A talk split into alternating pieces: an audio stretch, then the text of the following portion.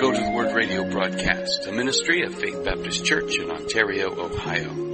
I'm Pastor Dave Davenport. Today we're studying in the book of Matthew, and we're in chapter 13. We trust you'll have your Bible open and stay with us for the next several minutes as we go to the Word. We're living in a day where you're being told one thing and suddenly they're telling you other things. It required a degree of discernment. And for most of those who were walking with the Lord, have their Bibles open and reading from day to day, they knew those people weren't bad people up there. They were folks who were just going for a certain, and something happened, but it didn't smell right or whatever. But that's the thing you've been constantly bombarded by ever since forever, really, in our lifetimes. Do you know where the word conspiracy theorist came from? It was conjured by the CIA because folks were questioning the Kennedy assassination. And they pooled their ideas and they said, well, what we've got to do is we've got to start demonizing these people by calling them conspiracy theorists. And that's the beginning of the words conspiracy theorist. So, what you call somebody a conspiracy theorist, be mindful that it's getting pretty weird out there, and we've had a lot of conspiracies over the past three years beginning to be put up on the bench and examined under this scrupulous eye of those who are really concerned about what's been said, and suddenly we're seeing some different things being said. Now we're right on the cusp of examination of the COVID files. This recent Congress, it's 435 members of Congress, about 419 present. 419 to zero voted to unseal all of the documents they have about COVID. Why did they do that? Because they were wondering what in the world was going on, and they wanted to be seen by the public. This is new. So we've had the Twitter files, now we're looking at the COVID files, and we've seen the J6 files this past week. What I'm trying to show you is, is that you need some discernment in these days, don't you? Now, this passage here, because we have a unfolding narrative, it starts out with one sower going forth to sow, and then we all pick it up. And you know, children of God are the seed, he says in the tares passage, you know, and he says in the children of the evil one are sown in their tares. And he kind of brought us down the line. He shows us in the end it's all going to be hard to find because you got the woman who's got three measures of meal and she leavens them all. And what you have is you have streams. I, I don't know if you have ever looked into much of your church history, you would find most of church history speaks to you about popes and kings, okay? That's not the real church. That is not the real church. You say, well, that's that's harsh, Pastor. Somebody might be listening that's a, you know, they're Catholic and they, they're not going to know what to do with you saying that. Well, it's time to wake up. It's time for discernment, right? Look at this chapter in before us. Look what it says down in verse 55. After he's done with these parables, he goes back to his home country up in Galilee. And they say, Is not this the carpenter's son? Is not his mother called Mary? And his brothers? Read the Bible. James, Joseph, Simon, and Judas, and his sisters? They think that Mary never had relations with Joseph at all. No, the Bible says he knew her not until the child was born. And now they got a bunch of kids. They had a big family. And what I want you to realize is she's not to be worshiped. That's an old age thing. That's the Queen of Heaven. Look it up in Jeremiah. They made cakes to the Queen of Heaven and they said, and our husbands know we are doing it. So there, Jeremiah, fooey on you. See, we need to realize that this is the world we live in. There's deception everywhere. And we just need to get a hold of ourselves and realize you can't trust anyone but God, really. Not truly trust them with all that you hold dear, meaning your own soul as well as the souls of those you love. Don't let somebody else impose upon you a narrative without allowing yourself to go back and make sure what they're saying is true. It's what distinguishes Bible believing churches, Baptist churches. We're about the book, man. We're about the book. We need to know what it says and we need to know where we can look it up and find it because God's Word is all we got. You put your faith in some man and you're going to get disappointed. There's not anyone who's got a corner on truth but God. And so you have to take what one person says and another person says, you got to put it all together, you got to figure it out. Because God would have you be exercised therewith. Do you know what's happening when you're figuring things out? You're saying, well, I don't know if I agree with this or that. That's great. Fine, do that. Because you're preoccupied with God's Word. Do you know what happens when you're preoccupied with God's Word? An hour can go by in a moment. You're like sitting there looking things up and passing. You say, "Oh man, I'm almost late. I got to go." Why? Because God would give you something to chew on, you know, meditate upon. The Bible says, "In His law we do meditate day and night if we're His children." That's what we're supposed to do. It's not about just getting the pastor's thumbs up. That's right. Go see ya. Go find out in your Bible. So you see that we have these three measures of meal that are filled with leaven. And I kind of want to bring that out again because we saw it, but you recall, do you not, that we were talking about that, and we saw that it there's three veins right now in this Abraham house thing that they set up. You've got the Muslims, you've got the Jews, and you've got Christians, quote unquote, because it's a Catholic building. It's a Catholic building, it's a Muslim building, and it's a synagogue, if you will, synagogue, mosque, and what they would call a church. Do you realize the complication of that? If the world thinks Catholicism represents Christianity, the lie is ramped up. By all accounts, everybody concludes Catholicism is church. No, it's not. It's not because it's about works. And so this dragnet is now being brought in. Why? Because everything's so confused. Everything is so corrupted. The church is filled with birds. The church is filled with leaven. You know, they're ordaining homosexuals today to be pastors. You realize that this is not able to be said if I was in Canada. So if the law of a land that has gone mad, in essence, what I'm talking about is Canada, and they're saying you can't say that, then what they're doing is you can't say truth. What else are they saying you can't say truth about? You see, when the law begins to become antagonistic to truth, you get into trouble. And that's why we're thankful we live in America.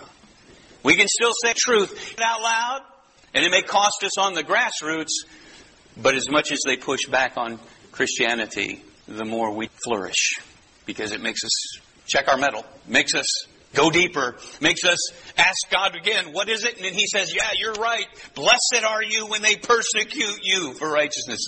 He says, Blessed are those who are persecuted because theirs is the kingdom of heaven, He said. You see, you and I are living in these days where a dragnet is about ready to be cast. Now, a dragnet is really interesting to ponder because what he's saying is, is that a man takes a dragnet and he throws it into the water and he's dragging it haphazardly through, but everything on the bottom is in upheaval. okay? And if there's ever been a picture of upheaval in the Bible times, it's the tribulation. All right? And I would suggest to you, he's talking about this tribulation because this dragnet is like at the end. It's not always like a dragnet. Sometimes it's a seed here and a seed there. But now, it's a dragnet. Everything's so confused. I'm just going to take all of them and pull them all through this. It's not going to be good. Now, of course, the church isn't going to be here. We're going to get out of here, and then he's going to have all this stuff come together such that he's going to bring us back and it's all going to be good. But what he's focusing on because this is Matthew. Matthew focuses on the Jewish people. Matthew is saying Jesus is king, hence he's got the kingdom parables and he's setting them forth in order as the Spirit gives him an ability. But what we have before us now is we have this parable of a dragnet. A dragnet is haphazard and it's going to gather every kind of thing. What's going to happen when the rapture happens? Do you realize that if the banks continue to do what they started doing on Friday, and by the way, it's not without interest to uh, the thinking mind that it happens on a Friday. It's the first hit, get you over the hump. Sometimes they will release news on a Friday just so that you don't think about it all through the week and talk to your friends. You're at home, you're out fishing, whatever you do to unwind for the weekend. And then you come back on Monday, it's like, oh yeah, I remember hearing about that. they know what they're doing. It's all about a manipulation. So a couple of big banks get hammered big time, lose their investment money and all that. And what you have is people, they're going to begin to feel that. If the banks continue to fail, if America, and, and, and folks, listen, how many trillions are we in debt right now? $31 trillion. This is insurmountable, all right? And they're talking on the other side of the earth about a great reset. And people are thinking, oh, I know what a reset is. You turn your phone off and you restart it and it'll all work just like it always did. That's not what they're talking about. What they're talking about now is you will own nothing and you will be happy. That's their motto. And you just think about that. So when we're looking at this time that we're living in, crashing America was the only way to get everything where it needed to be. Now, I don't know if it's going to crash crash because I see another guy who's saying there's going to be a quantum leap in our country. It's going to be great. We're going to even build new cities. What is with that? And where does that optimism come from? What does your discernment tell you? What is going on, folks? The world is in upheaval. The net hasn't been thrown yet because people still don't realize it's in upheaval. People are still running to and fro, doing their thing, as if nothing's happening. But things are happening. That's why I give you a little update every Sunday in your bulletin to tell you a couple of the highlights of the week because there's no end to the highlights. This is all connected to everything else that has happened ever since 2020. And so I give you a little something and I don't hammer the COVID thing, but the COVID thing is a bad thing. Millions of people, millions that would not have died. The numbers are now coming out. You should go find them. And don't use Google and don't use YouTube because they're still compromised. Twitter's waking up and they'll tell you some things. But you need to know the truth so you can prepare yourself and any loved ones that need to know it as well. So this dragnet's going to come, and when it comes, it'll be something everybody in this world will see in a very real way. They may not see it through the framework or the prism of it being the rapture and all that because they're going to want to discount that. By the way, there's a lot of people right now thinking that the world is going to enter into a new phase. That they're all going to be translated into a utopian GESARA is going to take place. NESARA is going to take place. That's the National Economic Recovery and Stabilization Act. Wow, I got it. I think that's right, actually. Now, the national is the end. The GESARA is the Global Economic Recovery and Stabilization Act. And this was all in the books. It's in our laws out there. Clinton signed it some years ago. He didn't want to, but he did, and there's a lot of history. But what we're looking at right now is if it crashes, is there any plan? We don't think so, but Trump's saying it's all going to be good. So you are living in a time where you just don't care about all this. You just say, I don't care about it. I just want to go on with my day. But the fact is, is if you don't care about it, it won't light a fire under you. Paul said that you're not in the darkness that that day should overtake you as a thief. That's powerful, right? That's a pretty powerful word. You're not in the darkness that that day should overtake you as a thief. Who's he talking to? The church. You and me. And there are 6% of the evangelical professing believers have a biblical worldview. So basically, right now, he just spoke to 6%. Because the other folks aren't really reading their Bible or applying their Bible. So that's pretty minor smattering of people. And those 6% don't want to say it out loud because they're going to be harassed. I remember back in 1989, I went to prison for two weeks because of the, the rescue movement. We were sitting in front of a clinic where 32 children were to be aborted that day. And they arrested us and put us in prison. Big part of the people that were in prison with me were Catholic, which was fine. You know, I get along with everybody. I know their doctrine is troublesome, so, you know, I pray for them and I was hoping maybe to get a witness to somebody as I'm in there. And it so happens I'm in the same cell with the guy who is the oldest Catholic. He says, Can you speak for us this week?